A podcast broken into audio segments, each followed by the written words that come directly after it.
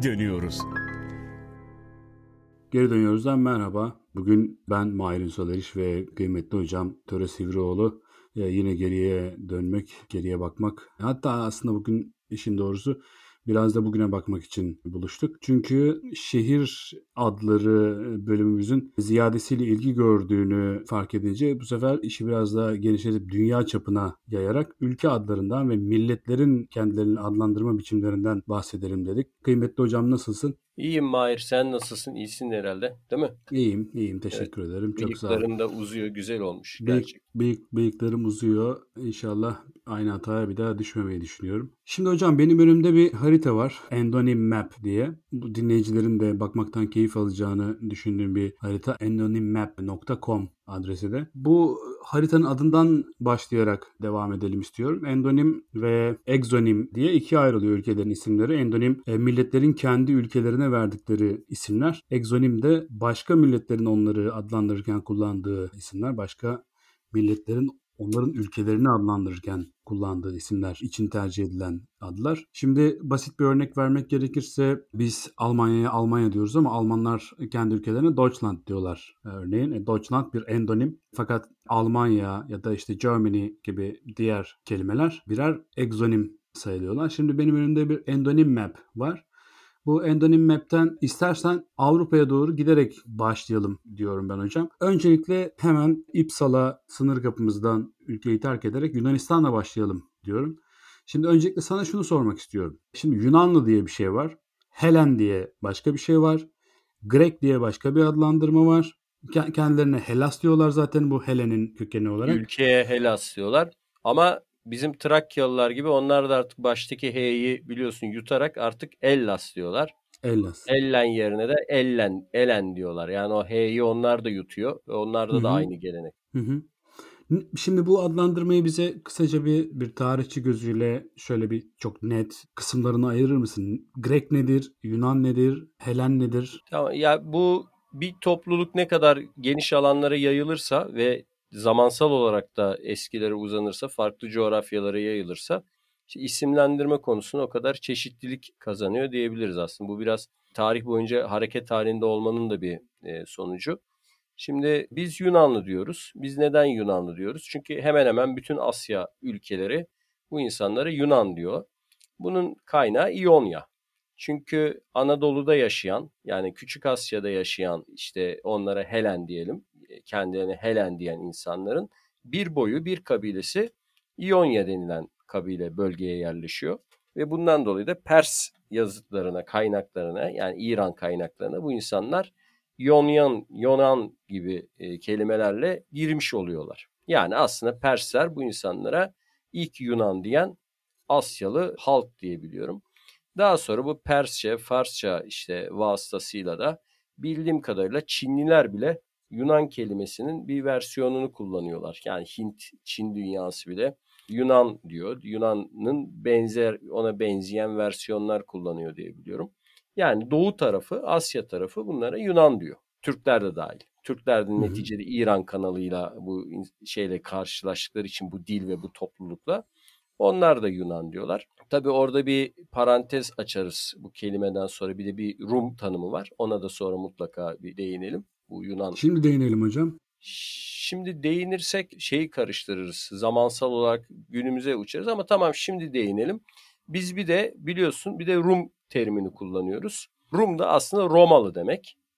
Çünkü e, Bizans İmparatorluğu hani biz Bizans diyoruz. Daha doğrusu Rönesans tarihçilerine itibaren Bizans deniyor ama bunlar kendilerine Romalı dedikleri için ülkeye de hala Roma İmparatorluğu deniliyordu. Kendilerine Imperium Romanum diyorlardı. Ve Araplar da onlara Anadolu'da ve Balkanlarda hakim olan bu imparatorlar Rum krallığı, Memaliki Rum diyorlardı. Ya da Diyar Rum deniliyordu. Bu terim Türkçe'ye de geçti. Aynı zamanda Roma mirası nedeniyle de biz e, Rum kelimesini de kullanıyoruz. Yani Rum da Romalı demek. Fakat Rum biraz farklı yani. Rum mutlaka Yunanca konuşacak diye bir kaide yok. Zaten böyle bir hakikat de yok. Yani Rum kimliği altında mesela ben Antakya'da kendilerini Rum olarak tanımlayan ama aslında günlük dili Arapça konuşan vatandaşlarımız da var. Ya onlarla da tanışmıştım. Yani Rum kimliği altında aslında hepsi Yunanca konuşmuyor. Bir kısmı işte Türkçe konuşuyordu Karamanlılar. Bir kısmı Arnavutça konuşuyordu. Bir kısmı çeşitli Slav dilleri konuşuyordu. Ama onlar da kendilerini Orta Çağ'da Rum diyorlardı.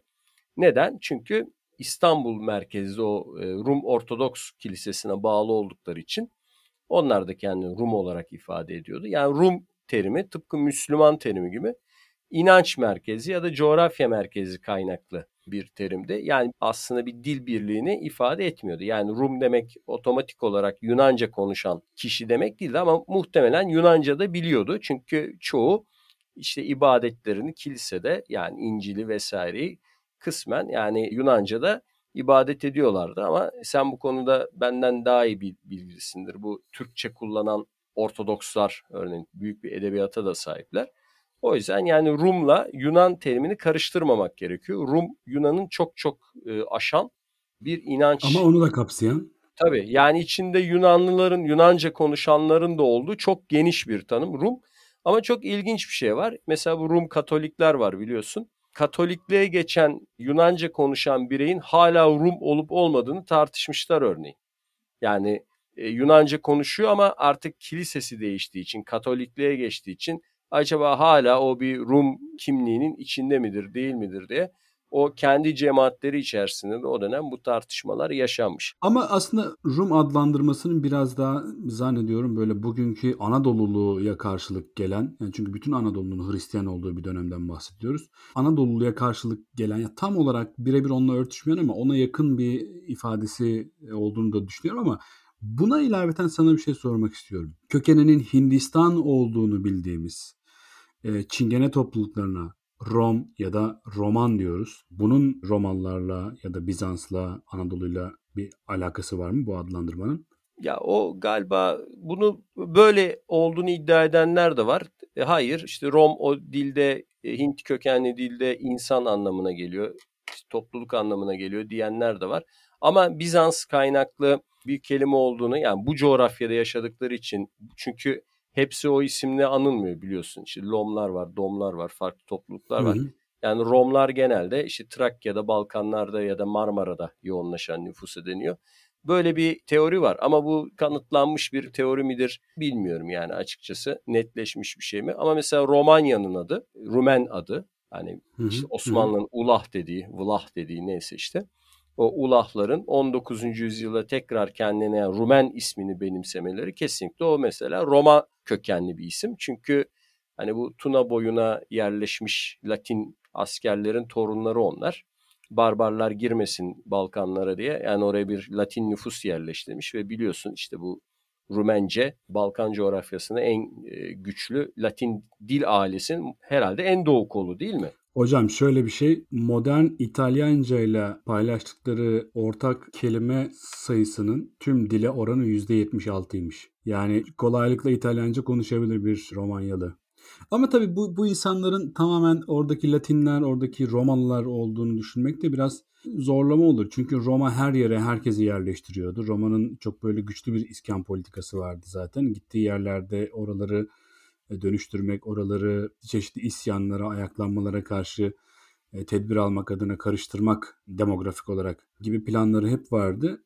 Fakat bu bölgede yani o işte Daçyalılar ya da Dakyalılar, Daki topluluğunun sonradan gelen Romalılarla mükemmel bir entegrasyonu gerçekleşmiş ve o dönemden sonra burada bu Daçyalılar denen topluluğun yani Daki denen topluluğun e, giderek Roma nüfusunun içinde, Latin nüfusunun içinde ortadan kalkarak yavaş yavaş karışıp asimile olarak Romalılığı ve Roma dilini e, benimsediğini söylüyor tarih. Yani evet. aslında oradaki Romalılar, oradaki Datçalıların kendisini dönüştürerek onları Romalı yapmışlardı. O yüzden bu dil orada yaşamış. Bütün ilginç bir şey çünkü. Yani İtalya ile Romanya arasında 10 tane ülke var. Yani ve arada hiç Latin dili konuşan topluluk yok. Yani hani neden sadece orada bu dil yaşamış da atıyorum Gallere kadar giden işte Etiyopya'ya kadar giden e, Roma İmparatorluğu'nun dili oralarda yaşamamış. İşte orada böyle bir entegrasyon gerçekleştiği için bu dil bu kadar hayat bulmuş orada ve yaşamaya devam etmiş. Ya hem öyle hem de hani benim hatırladığım kadarıyla işte derslerden falan bu işte Tuna boyunda dediğim gibi bu barbar akınlarını durdurabilmek için oraya da böyle bir nüfus yerleştirmesi yapılmış. Ama bir de zaten şey bir bölge Hani dağlık bir bölge. İşte o böyle kolay değişebilecek bir yapıda da değil yani içe kapalı bir bölge. O entegrasyon da mutlaka vardır. Ama bunların zaten Rumen adını kullanmaya başlaması sen biliyorsun 19. yüzyıl romantiklerinin yani bu milliyetçi düşüncelerin ortaya çıkmasıyla yani çeşitli oradaki prensiplerin işte Eflak, Boğdan, Erdel gibi yani tarihini hiç aslında bir araya gelmemiş feodal açıdan birbirleriyle çatışma içinde olan prensipleri bir araya getirmek için bir kimlik gerekiyordu. Bu biraz da oradaki o vlah ya da ulah aydınların yani daha köklü, daha antik bir kimlik yaratma projesinde bir sonucu. Bu ara o da moda biliyorsun hani örneğin işte Trablusgarp'a artık Libya denmeye başlaması. İşte Biladül Şam'a artık Suriye denmeye başlaması. Yani bütün yakın doğu Balkan coğrafyasının artık ortaçağ isimlerinin terk edilip antik çağa vurgu yapan, eski Roma'ya e, vurgu yapan isimler ön plana çıkmaya başlıyor. Yani biraz Romanya'nın hikayesi de böyle diye hatırlıyorum. O zaman komşularımızdan Yunanistan ve uzak komşumuz olan Romanya'dan istersen Bulgaristan'a geçelim. Şey diyoruz. eksik kaldı ama yani Helenlerin neden Yunan olarak adlandırıldığını söyledik ama neden Grek dendiğini ha, söyledik. Evet doğru. Neden Grek diyorlar hocam kendilerine ya da biz onlara neden Grek diyoruz? Ya biz onları tabii Grek demiyoruz. Batılılar e, Grek diyor. Bizde de bazen hani böyle özenen ya biz de Grek diyelim güzel hoş geliyor bu. Yani Grek salata, Grek işte mutfağı falan, Grek müziği. Hani eskiden biliyorsun taverna müziği denilir daha çok ama şimdi Grek müziği falan deniyor. Şimdi Batılılar Grek diyorlar. Çünkü niye? O da gene bu Helence konuşan toplulukların bir kısmı İtalya'ya yerleşiyorlar. Güney İtalya. Grakoi kabilesi. Yani Batılılar da kendilerine en yakın tanışık olan, en yakın tanıdıkları Helence konuşan kabilelerden dolayı bütün hepsine Grek diyorlar. Tıpkı Doğulların da Helence konuşan en doğudaki işte İonyalılardan, Yonlardan kaynaklı hı hı. bir şekilde Yunan demesi gibi. Ama işte bu millet kendini aslında Helen diyor. Bu Helen kelimesi de Troya'daki Troya'ya kaçırılan Helena ile karışıyor. Onunla bir ilgisi yok. Yunan mitolojisinde Yunanlıların işte atası olduğunu inanılan bir adam bu. Helen bir erkek yani erkek adıdır. Hı-hı. Zaten dişil versiyonu işte Helene. Yani biz Helen o dişiye de kadın versiyona da Helen diyoruz ağız alışkanlığı ama o Helene ya da Helena. O biraz Fransızcalaştığı için herhalde bize Helen Evet yani orada o şeyler ortadan kalkmış dişil eril ayrımlar o bize bir takım zorluklar da çıkarıyor. Yani Helen bir eril kelimedir yani erkek adıdır. 2 L ile yazılıyor zaten daha orijinal versiyonu. Neyse bu mitos olarak işte şeylerin atası. Bu halkın atası o yüzden onlar kendilerine e, Helen diyorlar. Ülkede Hellas diyorlar. Fakat diğer topluluklar bunlar işte demin anlattığımız gibi işte batıda Grek, doğuda Yunan ve Hristiyanlık sonrası Ayrıca e, şeyi de güzel hatırlattın. Onu da unutmadan söyleyelim. Rum diyarı denilen yani bir zamanlar Roma toprakları denilen yerler. Hani sen Anadolu dedin ama aslında eskiden Balkanlara da verilen bir isimdi ki Rumeli adını hala Hı-hı. kullanıyoruz. Fakat tabii küçüldükçe Bizans, Bizans'ın sınırları küçüldükçe de Rum diyarı denilen coğrafyada küçüldü. Fakat Osmanlı ve Selçuklu geleneği çok uzun süre bu Rum kelimesini korumuştur. Örneğin biz şimdi Anadolu Selçuklu Devleti derdi. Bizim ders kitaplarında hatırlarsın. O onların orijinal adı Rum Selçuklu Devleti'dir. Şimdi kitaplarda biz çocukken o Rum Selçuklu Devleti çocukların kafasını karıştırıyor diye onu Anadolu Selçuklu Devleti yapmışlar. Hiç aslında kullanmadıkları bir isim onların kendileri için. Onlar kendilerine Rum Selçuklu Devleti derdi. Şimdiki kitaplar bilmiyorum bakıyor musun? Şimdi Türkiye Selçuklu Devleti diyor. Tamamen yani enteresan bir isim değişikliği içindeler. Ama tarihte e, onlar Anadolu'ya Rum diyarı derlerdi. E, birçok Osmanlı padişah kendisine işte iklimi Sultan Rum ünvanı kullanırdı. Kayseri Rum ünvanı kullanırdı. Gene popüler bir örnek verelim. Yani bizi dinleyen için mesela Mevlana Celaleddin Rumi diyoruz. Aslında biliyorsun Afganistan'da doğuyor Mevlana. Belhi diyorlar orada ona. Şeyde Belhi olarak tanınıyor ama burada Rumi olarak tanınıyor. Neden Rumi diyoruz? E, çünkü hani Anadolu'ya gelip yerleştiği için Konya'da yaşadığı için yani birçok Mevlana var ama bu Rumi yani Anadolu'da yaşayan anlamında. Tamamdır hocam. Şimdi o zaman Bulgaristan'a geçiyorum. Bulgaristan'la ilgili de yine senin söylemek isteyeceğin şeyler olacağını tahmin ediyorum. Çünkü Bulgarlar aslında sonradan Slavlaşan, Ortodoks kilisesine tabi olduktan sonra hızlı bir şekilde Slavlaşan e, bir Asyalı, bir doğru tabir bilmiyorum, bir Türk topluluğu aslında. İtil, İtil Bulgarları tarihte bir, Türk topluluğu. Volga nehrinde yani Türkler, İtiller E, Slavlar Volga diyor. İlk tarihte. Bulgarların ortaya çıkışı işte bu Kazan bölgesinde. Hani bu şey gidiyor ya İbni Fadlan seyahatnamesine falan geçiyor. Hani film de yaptılar sonra 13. Savaşçı diye. Orada Bulgar Hanlığı öyle çıkıyor ortaya. İşte bundan sonra dediğin gibi Balkanlara iniyorlar, yerleşiyorlar. Yönetici kral sülalesi Türk. Ama işte yerel halk yani ne diyelim ona tebaası, reayası genelde Slavik. E bir süre sonra hani o kralın kimliği şey içinde eriyor. Halk kimliği içinde eriyor. O yüzden hani o Slavlaşıyorlar yani yöneticisine. Ama mesela o ilk isimleri falan hep Türkçedir. Eski zaten han ünvanı kullanıyorlar. Hı hı. En meşhur hanlarından biri de şeydir ya mesela Orhan. Bulgar hanlarından biri. Yani çok eski bir Türkçe isimdir Orhan. Bulgar krallarının birinin adıdır. İşte bizim Osmanlı'nın da kurucuların ikinci padişahın aslında gerçek kurucu Orhan Bey gerçi de. Çok eski bir Türk ismidir Orhan ama sonra işte Slav özellikler kazanıyorlar.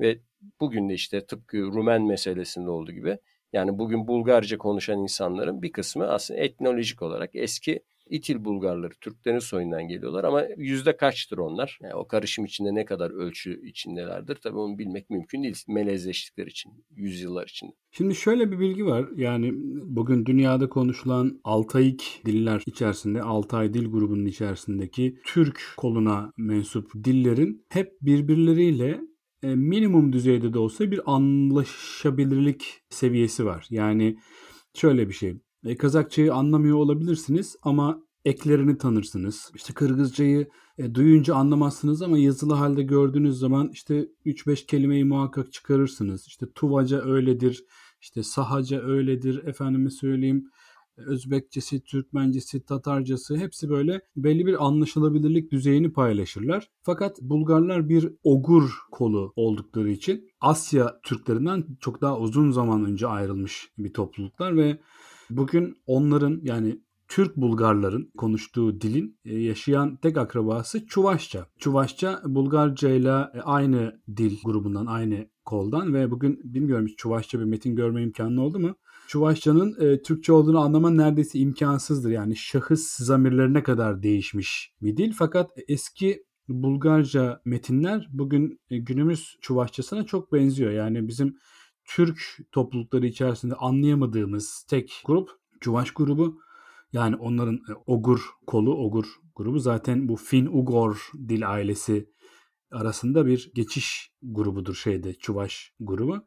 E, Bulgarca da öyledir. Bir Çuvaşça'ya çok yakın bir dildir ama tabii e, bu dil artık tarihe karışmış durumda. Yani bu dil artık Bulgarların bile anlaması mümkün değil. Çünkü Bulgarlar artık bir Slav dili konuşuyorlar. E, Makedonca ile çok yakın benzerlikleri ortaklıkları bulunan bir Slav dili konuşuyorlar. Oradan istersen Makedonya demişken Makedonya'ya geçelim. Makedonya Avrupa'da e, en çok adı değişen ülkelerden biri. Durduğu yerde 4 kere 5 kere adı değişti. İlk önce Yugoslavya'nın bir parçasıydı. E, daha sonra Makedonya oldu fakat Yunanistan'ın şiddetli muhalefeti sonucunda eski Yugoslavya Makedon Cumhuriyeti adını kullandığı uluslararası platformda çok uzun süre. Şimdi de Batı Makedonya mı? Kuzey Makedonya. Kuzey Makedonya. Kuzey Makedonya. Ha, evet. Gerçi kendi ülkelerinin yani kendi dilleri endonim adları Respublika e, Makedonya yani Makedon Cumhuriyeti ama uluslararası platformda Yunanistan'ın teklif ettiği adı kullanıyor. Nereden geliyor Makedonya adı ve Yunanları Yunanlarla aralarındaki bu Makedonya kavgasının sebebi aslında nedir? Bize bir anlatsana. Ya bu tabii bugünkü Makedonlar tarihteki o Büyük İskender'in Filipin Makedonları değil. O isimler sabit kalıyor biliyorsun coğrafyada. Uluslar değişiyor. Yani ne gibi? Mesela Trakyalı diyoruz.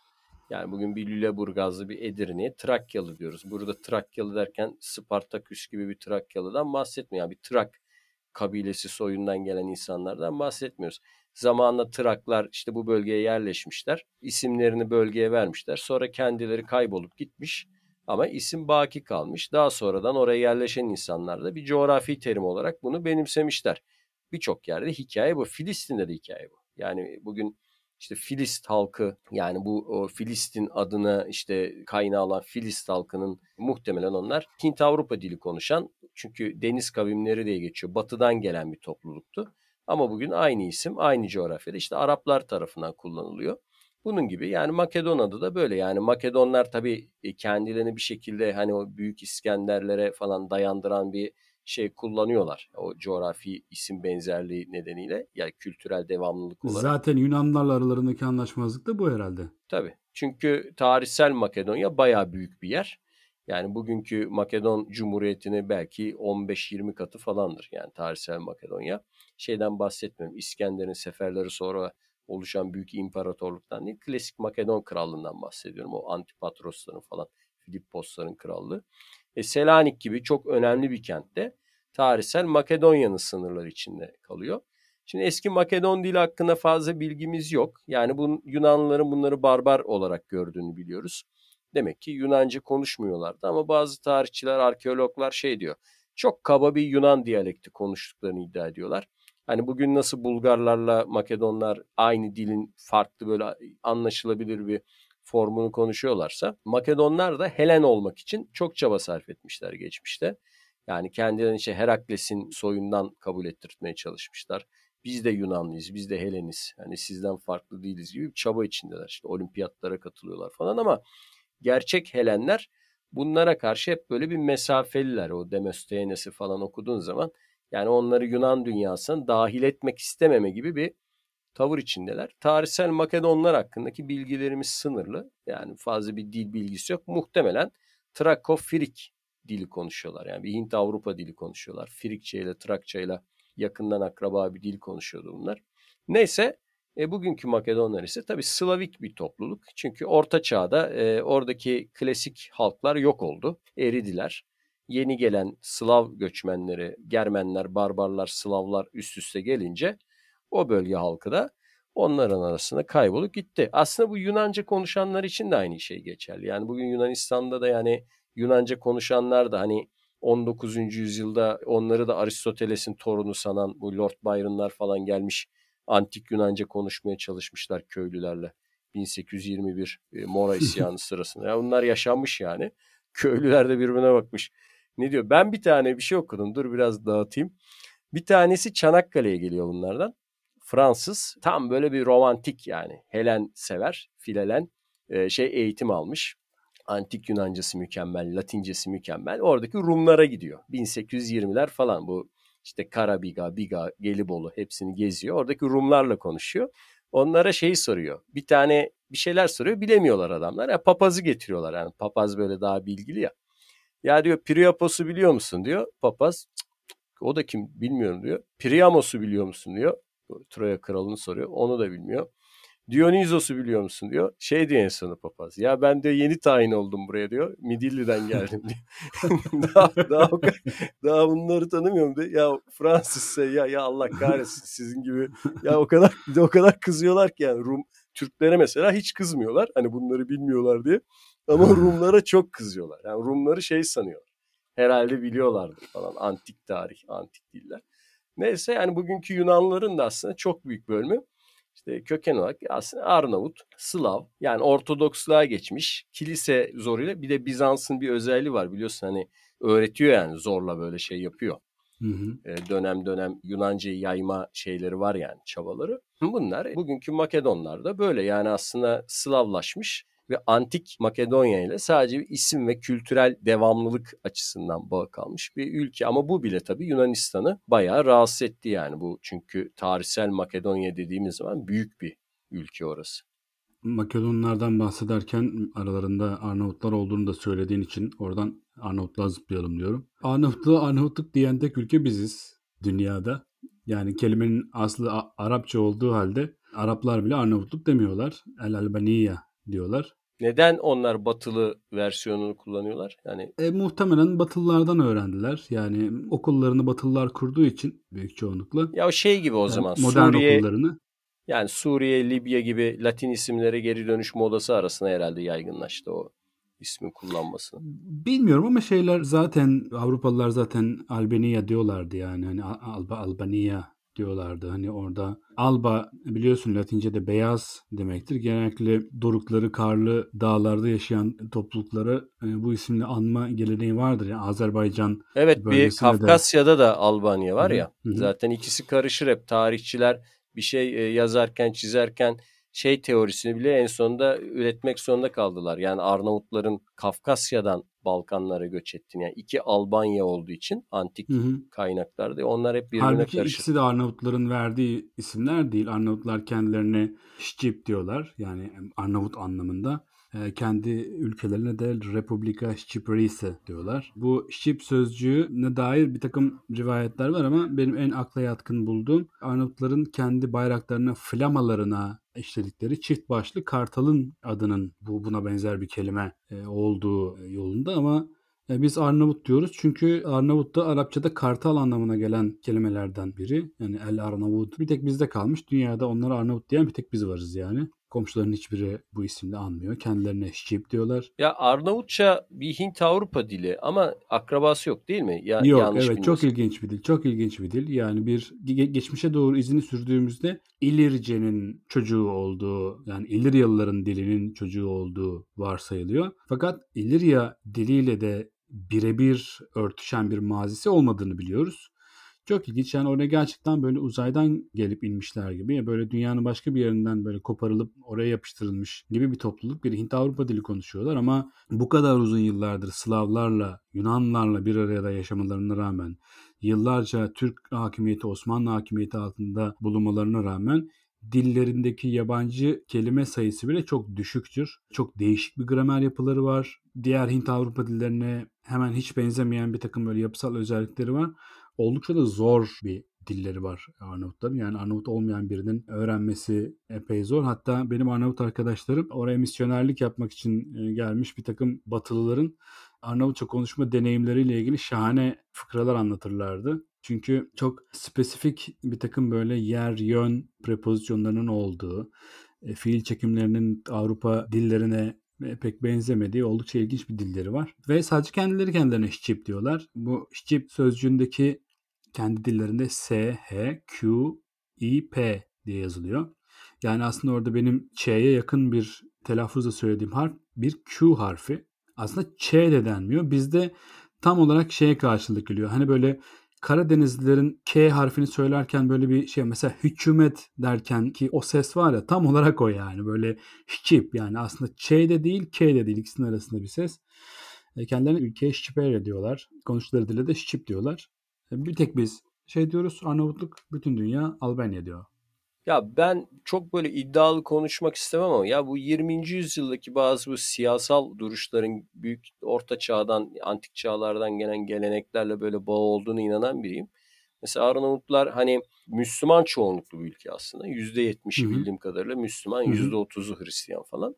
Fakat Müslüman dünyanın içinde gibi de değiller. Zaten hani büyük bir Bektaşi nüfusu var biliyorsun. Yani böyle ilk böyle Müslüman dünya denince akla gelen bir ülke değil. Bu işte komünizm zamanlarında da hatırlarsın işte Batı dünyasına küslerdi. İşte kapitalist, emperyalist dünyaya karşıydılar. Doğu bloğuna da karşıydılar. Onlar da hani revizyonist, oportunisti. Çin'e de sonra karşı çıktılar ve dünyadaki tek doğru hani sosyalist yönetimin kendileri olduğuna inanan hani o Enver Hoca zamanında bir Hı hı. bakış açıları vardı.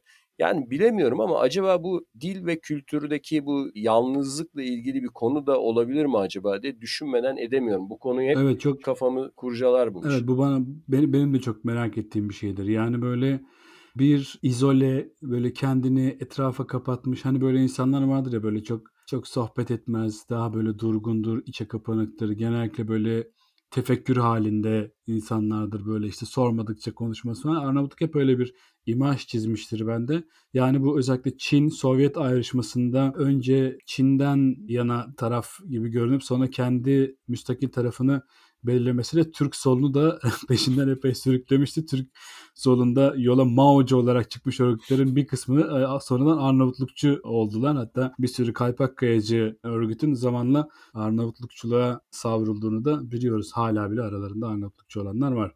Arnavutluk olmadığı halde. Şimdi Arnavutluk'tan ufak ufak yukarı çıkalım ama Balkanlar dediğimizde genellikle Slav toplulukların isimleri aklımıza geliyor. İlginç bir şekilde hadi Bulgarları da Slav sayalım. Yunanlıların ve Arnavutların artı Romanyalıların ve Moldovalıların ki aslında etnik olarak birbirine çok yakın gruplar Slav olmadığını belirtmemizde fayda var. Şimdi Slav adlandırması ile ilgili Slavlar üzerine konuşmadan önce biraz Almanya'dan bahsetmek istiyorum. Çünkü biz bu bölümü bugüne sığdıramayacağımız çok belli oldu. Çünkü 35 dakikadır konuşuyoruz ve hala Balkanlardayız. Balkanlardan çıkamadık. Şimdi şöyle bir bilgi var. Biliyorsun bizde Osmanlı'da Nemçe derler. Almanlara. Almanlara. Avusturyalılara. Avust Avusturyalılara. Nemçe hatta şeydir bu Karlofça Antlaşması'nı falan dinleyenler arasına at, şeyler hatırlar bu Karlofça, Pasarofça. Orada Nemçe Kayseri der. Yani Avusturya Hı hı, İmparatoru hı. Nemçe Kayseri. Şimdi hocam bu Nemçe adı bize Slav dillerinden geliyor. Bu arada çok ilginç bir bilgi. Ee, şey yazar ya telefonlarda böyle yer bildirimi olur. Ee, ben Viyana'dayken telefonun ekranı hep batch yazıyordu. O da Viyana'nın yani Osmanlı'nın ona verdiği isimlerden biri olduğu için batch galiba şeyde Macarca'da da batch deniyor Viyana'ya. O da bize Macarlardan gelmiş. Her neyse e, bu Nemçe adı çok ilginç bir ad. Çünkü Slav dillerindeki e, Nemet, Nemat gibi çeşitli varyasyonları bulunan dilsiz sözcüğünden türeme. Yani şimdi şöyle bir matematik var. Bir Slav yani Rusya'nın doğu steplerinden yola çıkıp neredeyse herhalde İtalya'ya, İsviçre'ye kadar aç kalmadan ekmeğini, suyunu temin ederek yaşayabilir. Hiç dilini değiştirmeden. Yani çok geniş bir dilsel Bohemia'ya kadar değil mi? Neredeyse. Evet, tabii. evet. Bir bir hinterland söz konusu dilsel bazda. Fakat bir noktada bir takım insanlarla karşılaşıyor ve ne dediklerini anlamıyor bu insanlar. Onların ne dediği de anlaşılmıyor ve dilsiz gibi. Yani dilsiz derken kastedilen şey yani fiziksel bir problem kastedilmiyor burada. Yani dili yok yani Slavca bilmiyor anlamında dilsiz. Ya biraz Yunanlıların hani barbar demesi ya da berberi, Arapların berberi demesi Evet, biraz. a- Yani aynen anlaşılmayan öyle. Konuşma. Aynen öyle. Acem demesi Arapların Hı. gibi yani hani bizim topluluğumuzun dışından insanlar bunlar. Bizim dilimizi bilmedikleri için dilsiz bunlar demesi gibi. Ve ilginç bir şekilde Slav sözcüğü de Slova, Slava, Slova gibi böyle bir takım kelime, söz anlamına gelen o varyasyonda bir takım kelimelerden türemiş. Yani benim söylediklerimi anlayanlar Slavlar çünkü benimle aynı kelimeleri paylaşıyorlar. Benim söylediklerimi anlamayanlar Nemçe yani dilsizler ne dediklerini anlamıyorum diye. O yüzden Slav topluluklarının aslında bir e, dilsel bütünlük de arz ettiğini kabul etmek lazım. Yani bugün Katolik Slavların hepsi Latin harfi kullanıyorlar. Ortodoks Slavların hepsi Kiril harfleri kullanıyorlar. Birbirlerini belki yazılı olarak anlamaları mümkün değil ama örneğin Hırvatça ile Sırpça e, teknik olarak hemen hemen aynı dildir. Müslüman Slavları da ekleyelim listeye. E, Müslüman Slavlar da işte Boşnakça da yani Sırpça, Hırvatça ve Boşnakça aslında bir sözlüğü paylaşabilecek kadar aynı dillerdir. Yani buna Yugoslavca diyelim. Yugoslavcanın Müslüman olanına Boşnakça, Ortodoks olanına Sırpça, Katolik olanına da Hırvatça deniyor ve Yugoslavya Güney Slavya demek değil mi? tabi tabi. Ya öyleydi öyle hatırlıyorum. Çünkü, çünkü onlar Güney şeyler Güney Slav grubu Güney olduğu için. Slavya. Şeyde e, yine Polonyalılar Katolik oldukları için e, Latin harfleri kullanıyorlar. Tabii bunlar hep Roma etkisi, kilise etkisi. Diğeri de Ortodoks Kilisesi'nin etkisi olarak çünkü Kiril alfabesi biliyorsun Ortodoks Kilisesi tarafından icat edildi. Kiril ve Metodi. Kiril ve Metodi kardeşler ikisi de daha sonradan aziz ilan edildiler. Ama bir dilsel bütünlükleri var. Yani bir Polonyalı'nın bir Slova, bir Sloveni, bir Hırvat'ı iyi kötü anlaması lazım zaten matematiksel olarak. Hatta internette şöyle videolar izledim e, YouTube'da. Bir adam bir takım cümleler okuyor. Affedersin bir kadın Ukraynaca bir takım cümleler ok- okuyor. Bir Sloven, bir Leh, bir de Rus bu cümleleri tahmin ediyorlar. Neden bahsettiğini çevirmeye çalışıyorlar falan. Fakat Ukrayna'nın söylediği cümleleri anlama konusunda çeşitli böyle tartışmalar sürdüğü halde kendi aralarında bu cümlenin ne demek olduğunu yorumlarken herkes kendi dilinde konuşuyor. Ve birbirlerini anlıyorlar. Yani ki çok uzak diller. Yani Slovence ile Rusça arasında dünya kadar fark var. Yani Bulgarca ile Rusça arasında bile anlaşmak çok zorken hani teknik olarak ama birbirlerini bir şekilde anlıyorlar. Yani Slav ülkelerinin böyle bir dilsel bütünlüğü var ve bu e, şeyi de kapsayan ülkelerin isimlerini de kapsayan bir şey. Çok hızlı bir şekilde Yugoslavya'yı bitirelim diyorum. Geri kalan isimleri başka bir programa bırakalım diyorum. Evet şimdi bu Araplar sakalibe diyor bu Slavlara. Ve bazı şey teoriler var. Onlar şey mi? Yani gerçekçi ayakları yere basmayan şeyler mi? Hani bunları genelde köle olarak alıyorlarmış, satıyorlarmış Araplar Orta Çağ'da işte bu Latince'deki Slavus'tan geldi falan da iddia edilir ya. ya. Genelde o doğuda bunlar daha Hristiyanlığa geçmeden önce işte Kutsal Roma akınlar düzenleyip işte köle olarak alıyordu falan. O yüzden bunlara Olabilir ama yani galiba bu, bunun tam tersi geçerli. Yani onlar köle olarak alınıp satıldıkları için kölelere Slav deniyordu büyük ihtimalle. Yani bunların adı Slav çünkü Slav sözcük demek, söz demek, sözlük demek falan. O köken kendilerine zaten Slav diyorlardı büyük ihtimalle ama bugün işte İngilizce'de slave sözcüğü de Slav'la çağrışım gönderen bir kelime. Ama onlar zaten kendilerine Slav diyorlardı. Slav köleliğe ad veren onlar oldular büyük ihtimalle. Yugoslavya'da hocam bir de Hırvatlar, Sırplar ve Boşnaklar var tabi. E, Boşnakların isimleri yani Bosna ve Hersek olmasının e, sebebi Bosna adı Bosna Irmağı'ndan geliyor tabi. Ama Hersek adı e, ilginç bir şekilde e, Almanca bir kelime aslında. Ya buraya Avusturya Macaristan İmparatorluğu'nun buraya gönderdikleri, ya buraya bir sancak bizdeki karşılığıyla olarak gördükleri için buraya gönderdikleri bu Herzog dedikleri e, prenslere yani buraya bir prenslik, bir sancak. Herzegova diyorlardı zaten. Evet. E, işte bu Herzog, Almanca'daki Herzog sözcüğünden geliyor bir prenslik. 1908'de meşrutiyet sırası Avusturya ile Osmanlı'nın bir anlaşması var. Burası müstakil bir sancak olarak belirleniyor. Enteresan bir şey. Hani Osmanlı'ya ait gibi görülüyor ama polis teşkilatı falan güvenlik onlar Avusturya'nın sorumluluğu altına giriyor. Ve bugünkü adını da oraya borçlu. Aslında Bosna e, diye bir yer, Hersek diye başka bir yer. Aslında teknik olarak yani evet bölgesel olarak var. Hani bölgesel adlandırma ama aslında ikisi de aynı yere adlandırıyor denebilir. Sırpların adı Sırp yani topluluğun adı Sırp. E, nereden geliyor isimleri bilmiyorum. Serb diyorlar. Yani o da yine Latince köle sözcüğünden geliyor olabilir. Dur bir hemen bir bilgi hatasını düzelteyim. Bu 1878 Berlin Antlaşması'yla Avusturya ile ortak yönetim kuruluyor. Yani polis teşkilatı Bosna'da şeye veriliyor. Avusturya'nın denetimine veriliyor. Gene eyalet Osmanlı'ya bağlı ama 1908'de meşrutiyet karışıklığı sırasında Avusturya tam olarak ilhak ediyor. Tam. Şimdi düzelteyim yanlış e, bilgi olmasın. Yine Yugoslavya'da Hırvatlar var biliyorsun. Hırvatlar aynı zamanda medeniyetin en önemli simgelerinden biri olan Medeniyet yuları. kravatın da kravatın da isim babasıdır. Bizim Türk sahanın böyle isimlendirmesiyle değil mi? evet, evet aynen öyle. Yani buradan tabii Avusturya'ya geçmek lazım. Yani Republik Österreich dediği onların. Österreich zannediyorum Doğu Krallığı demek. Doğu hükümdarlığı. Ya evet Doğu ve Güney kelimeleri niye bunlar da böyle çok yakın gibi? Çünkü hani Avustralya sözcüğü, Avusturya sözcüğü yaklaşık aynı kökenden geliyor diye hatırlıyorum. Hatta bu ilk insanın evriminde Australopithecus diye yani güney maymun Hı-hı. insanı denilen bir tür var ya. Yani oradaki neden güney ve doğu şeyi tam iç içe geçmiş? Acaba şey mi değişiyor? Hani bazen kelime sabit kalıyor da ifade ettiği yönde böyle bir sapma da olabiliyor ya dillerde.